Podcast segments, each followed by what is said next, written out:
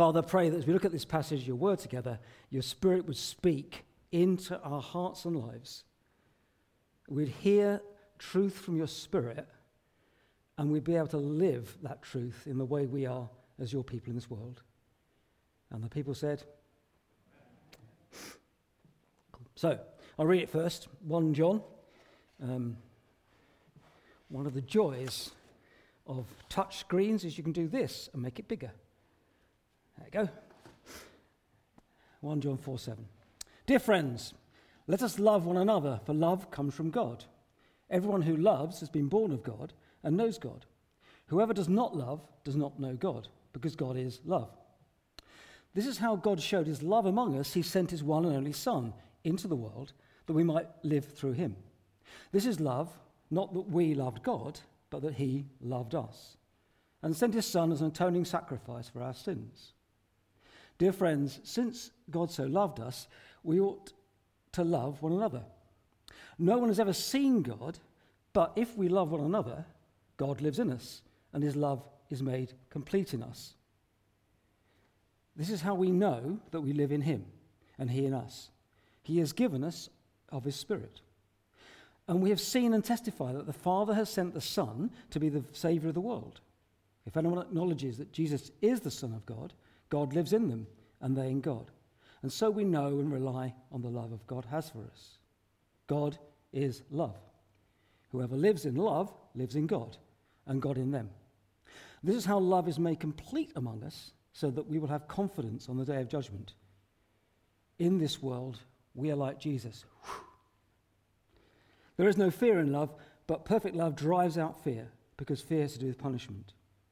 The one who fears is not made perfect in love. We love because he first loved us. Whoever claims to love God yet hates his brother is a liar. For whoever does not love their brother and sister whom they have seen cannot love God whom they have not seen. And he has given us this command anyone who loves God must also love their brother and sister. Amen. Do actually have notes this morning. I might try and get back to them so I don't go too far off beam here in what I want to say. It's a really fantastic passage. Uh, in some ways, the whole of this letter, 1 John, is very much about love and about how we know we're Christians and we know we're saved. John, I think, is writing for lots of reasons, but one of the core things there is to encourage these Christians to know that they are Jesus' people, that they are saved, that they are forgiven, but by the way they live, and then encourage them to live outright. This, this passage starts, I think, almost, you know, the first bit gets it. Dear friends, you might say, dear brothers and sisters, he's writing to Christians. Dear friends, let us love one another, for love comes from God. And I said at 8 o'clock this morning, and it struck me when I was preparing this, it's almost not an order. He's almost not saying, love one another because I tell you to, because Jesus, Jesus did tell us to. It is a command. Jesus said, didn't he, actually? Quite, sometimes this really makes me like, uh. Jesus said, This is how people will know you're my disciples. Do you remember? John 13, he said, looking around at someone. How? How? What's the sign that the world will know we're Jesus' disciples? That we meet in church? That we wear fish on our lapel. What did he say? That you love one another. That's the sign to the world. Uh, I, um, actually, this is someone I've. Um, back, thank you, Laurie, for the thing about St. Valentine. I think actually St. Valentine, I think the reason why he had to do secret marriages is because the Emperor Claudius at the time, desperate to get people in the army, had basically banned marriage in Rome and said it was illegal to get married because he was worried that blokes might enjoy married life more than marching up and down with, with swords and things. So, um, the historical thing, back 200 AD or so, this is someone writing in 100 AD, uh, a Greek, sorry, 120, uh, who said of the early church, a non Christian, excellent person, uh, Lucian writes, It is incredible to see the fervour with which the people of that religion help each other in their wants. They spare nothing. Their first legislator, he means Jesus, has put it into their heads that they are all brethren, all brothers, exclamation mark. That's the mark of what it is to be Jesus' follower. And, in, and I think John here is saying it's almost not a command, it's an encouragement. It's like, come on, guys, be who you are. Come on, let's love each other, he says.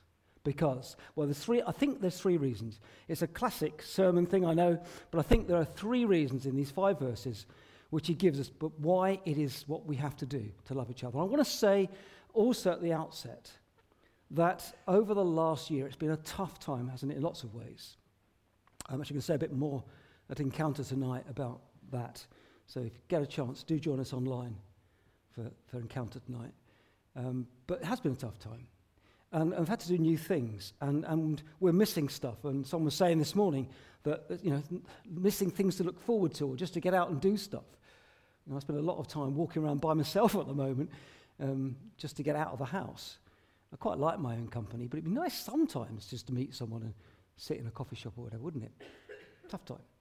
But I know people are a lot worse. I mean, some people are incredibly busy, and some people have got lots of issues in terms of their employment and stuff as well.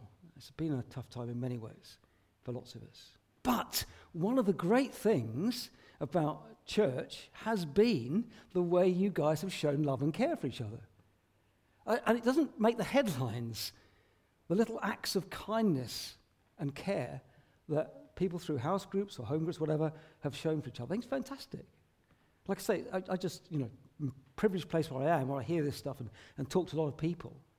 I'm just aware that St. Edwards, you're doing okay. Not brilliantly, of course, not perfectly, because we aren't, but there's really good signs of kindness and loving care. Pat on the back for you guys. Showing love to each other. And John says, let's love each other. And he's got these three fairly clear reasons, and I'll just go through them in order. I'll could say a lot of any of them, but I want to rest on the third one, really. The first one is um, verse um, seven. Where's it gone? God is love, he says. Uh, it comes twice actually in the passage, actually. Verse not eight, end verse eight verse. We know because God is love. God, in his essential being, is love. It's not just like he just shows love, but he is love. Uh, it's not just like sometimes you can see that side of him. So, uh, you know, sometimes you can see the sort of analytic side of me, but I'm, you wouldn't say I am an analyst. Anal- come to the word, analyst. Sometimes you can see the emotional part of me, but you wouldn't say I'm emotional. You'd say, oh, that's a good thing. Sometimes I am, sometimes I'm not. God is love. Like also, John will say somewhere, God is light. And, and, and it's not that him being love displaces everything else. God is still a God of justice. He will judge the world. But God, in his essential nature, is love. And so his justice is expressed in a way that is loving. Do you get that? Love is everything, everything God does comes out of love. He is almighty and all powerful. But that almighty powerfulness is displayed and shown in a loving way. But sometimes I think actually we, we, we run the risk sometimes of, of uh, you can't overemphasize God is love, but sometimes we forget the other side of that, the other characteristics that God has. Because he is also a just Father. He will judge the world. But he's, he's found this way of getting justice, his justice, and his mercy, his love, to, to in balance together. To dealing with our sin, to dealing with that issue, in a just way, but also a loving way. God is love. And it's a family resemblance thing. If you're at home at the moment, uh, you can do it in church as well, but home at the moment, just, just, just you know, look round the people in the room with you. I presume they're your family, otherwise you need to be in trouble with the, the police. Um, uh, look around your family, and, and there may be some family likenesses. Um, sometimes they come out physically. Uh, fortunately, m- most of my kids aren't that much like me physically, bless them, um, but it may come out in their behaviors too. Go on, just get two minutes. Turn to your person next to you. Turn to, if you're by yourself, I'm sorry, have to think it, but just turn to the person next to you and talk about family likeness. Go and do it. Be involved.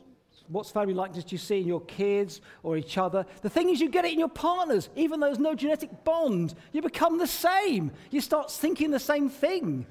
You get a family likeness that generates from those things you do. What's your family likenesses? What are they?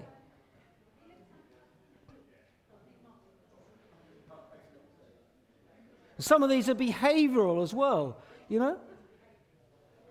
And some, uh, Ali and I keep saying it's getting quite scary the way we sometimes now think the same thing as each other. It's like, it's like this is really scary. I've, i think something, and she just says it. But that's because we live together. Father, God, is love. We are children his family. That family resemblance, likeness, has to come through. And it's almost like I say, not a command, but let's just do it. Let's let it work out. Because that's who we are. We are children of a loving Father God. Let's love each other because God is love. Therefore, kids, you, that's you too. Let's live that family likeness thing. The second thing he says, he says, verse 10, this is love, not that we love, sorry, not that we love God, but he loved us and sent his son as an atoning sacrifice. As I said, the, the, the cross is the thing that shows it, that demonstrates it. it it's quite, I mean, I think I can say, hand on heart, I do love God. But it's a tricky thing because God is, you can't see God. Uh, but there's no doubt the proof of that, the thing that makes it definite and historic and hits the world, is the cross. That's the thing. That's the, it's, it's also incredibly important spiritually. That's what the deal's done.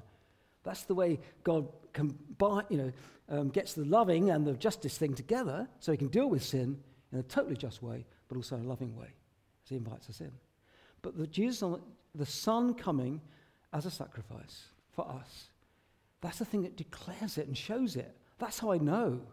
And certainly for all of us, that's probably where we started off knowing. That's, that's the sort of sign the thing that convinces me that God loves me. It's one thing to know God is love, it's quite something else to know God loves me. It's one thing to know that sort of theoretical, I don't know, sort of theological truth, and another to experience that sense of, oh, my Lord, you gave your life for me. Your love reached out to even me.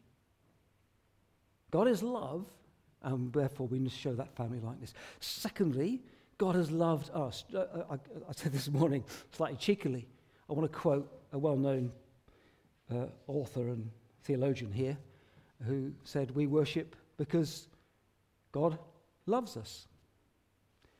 Um, I don't often make notes in sermon, but that came from last Sunday's sermon by the um, Most Reverend Laurie Clow. Simple statement, it's absolutely true. We worship because God loves us. And I worship because God loves me. So, first of all, because God is love, but secondly, because his love has reached out to each one of us. And from that, we come to a place of wanting to show, we have to respond to that. And what can I do but respond to God's love by loving those around us? John makes that point quite clearly here. He talks about God not being, not being seen. How many times have I used love so far? Marcus, update. How many love so far? We lost count? He's looking at me blankly. Don't worry. Okay, we'll, we'll restart, okay? From now, reset. If anyone's got a number so far, fine. I, when, I, when I read the passage, I think there's 23 in the passage.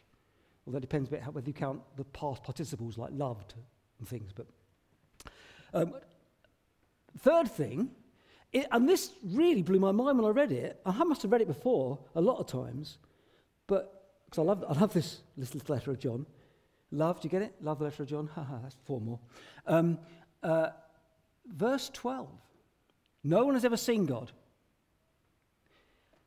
It's weird. It's true, isn't it? Because you can't see God.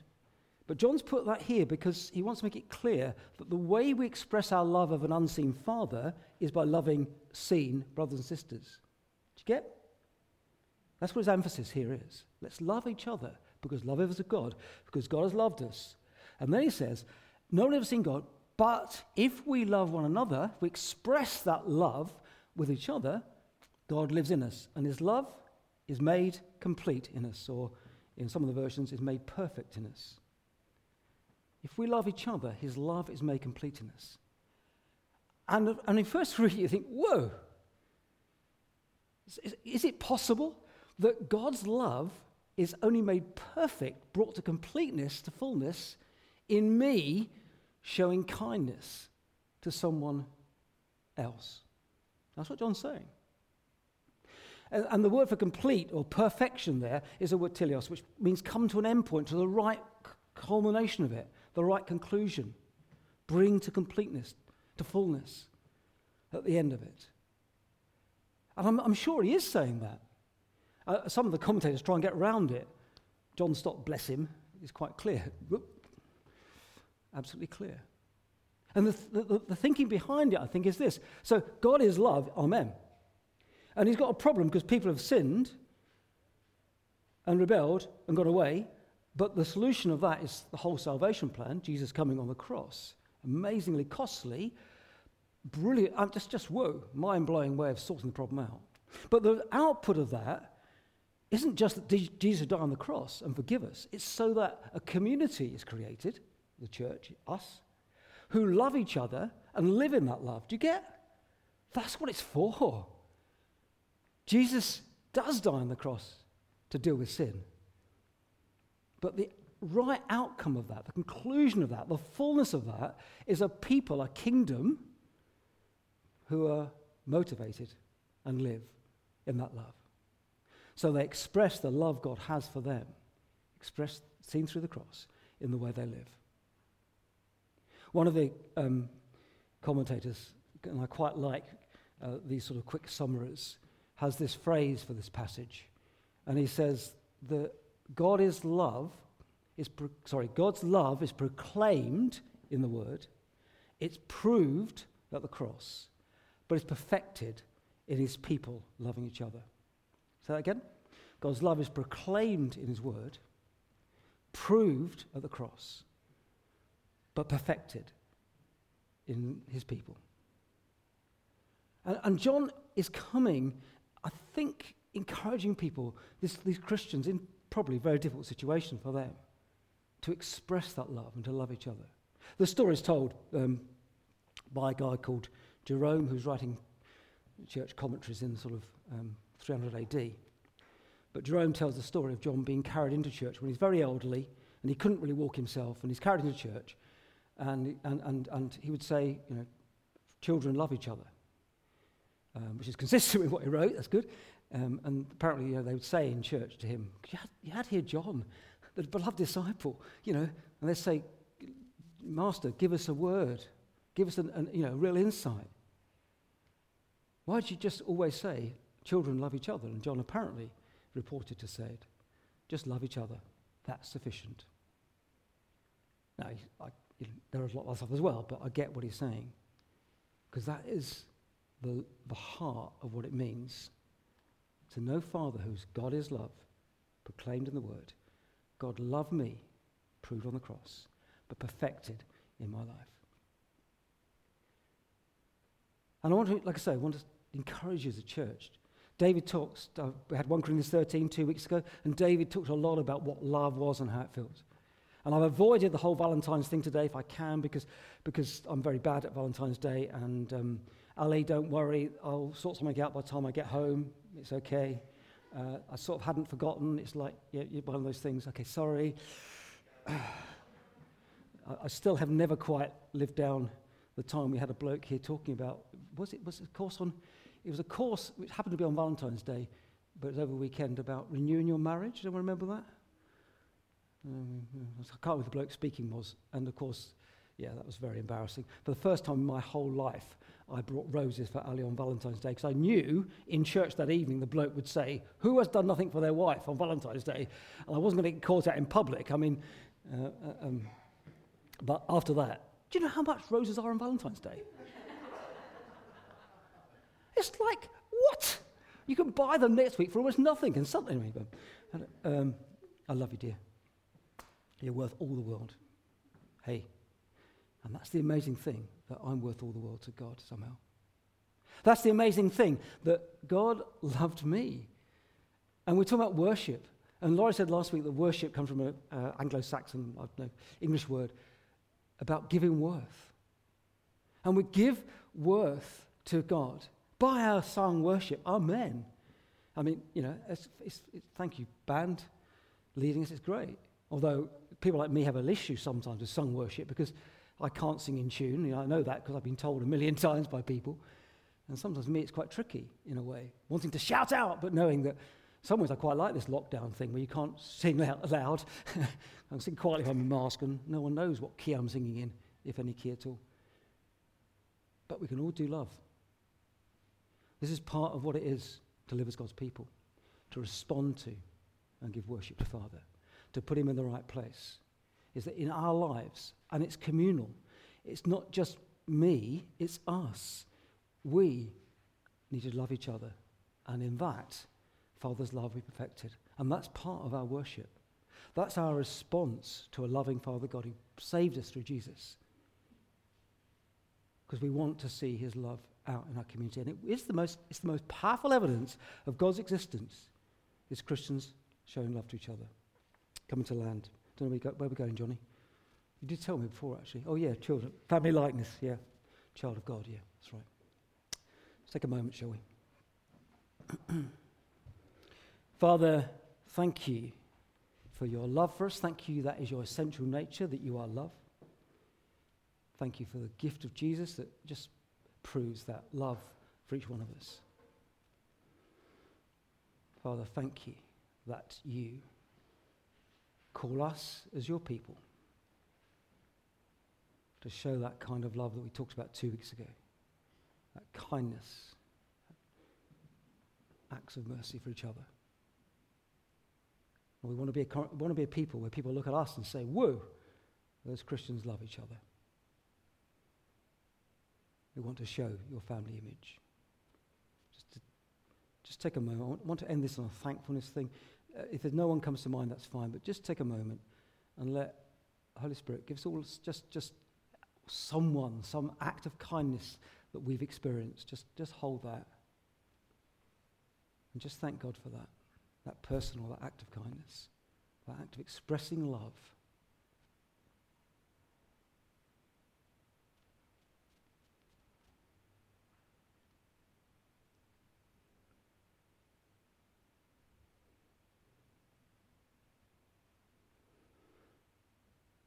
Oh Lord, it's just so good when we see you through our brothers and sisters in Christ. Well, we know we're not perfect in the way we live in this world, but we know we are perfect in the way you've made us and, and saved us. And, and it's just so good, God, when we see through our brothers and sisters something of your character coming through. And we thank you and bless you for that. Thank you for this congregation. Thank you for our family likeness. Lord, help us to grow in that, to deepen in that. And Father, we just want to worship you. You're in church you stand, that's fine. Church, stand. Home, you can stand. Stay in that place of thankfulness. I don't think there's any guilt here, but be encouraged, church. Be encouraged. Dear friends, let us love one another because love comes from God.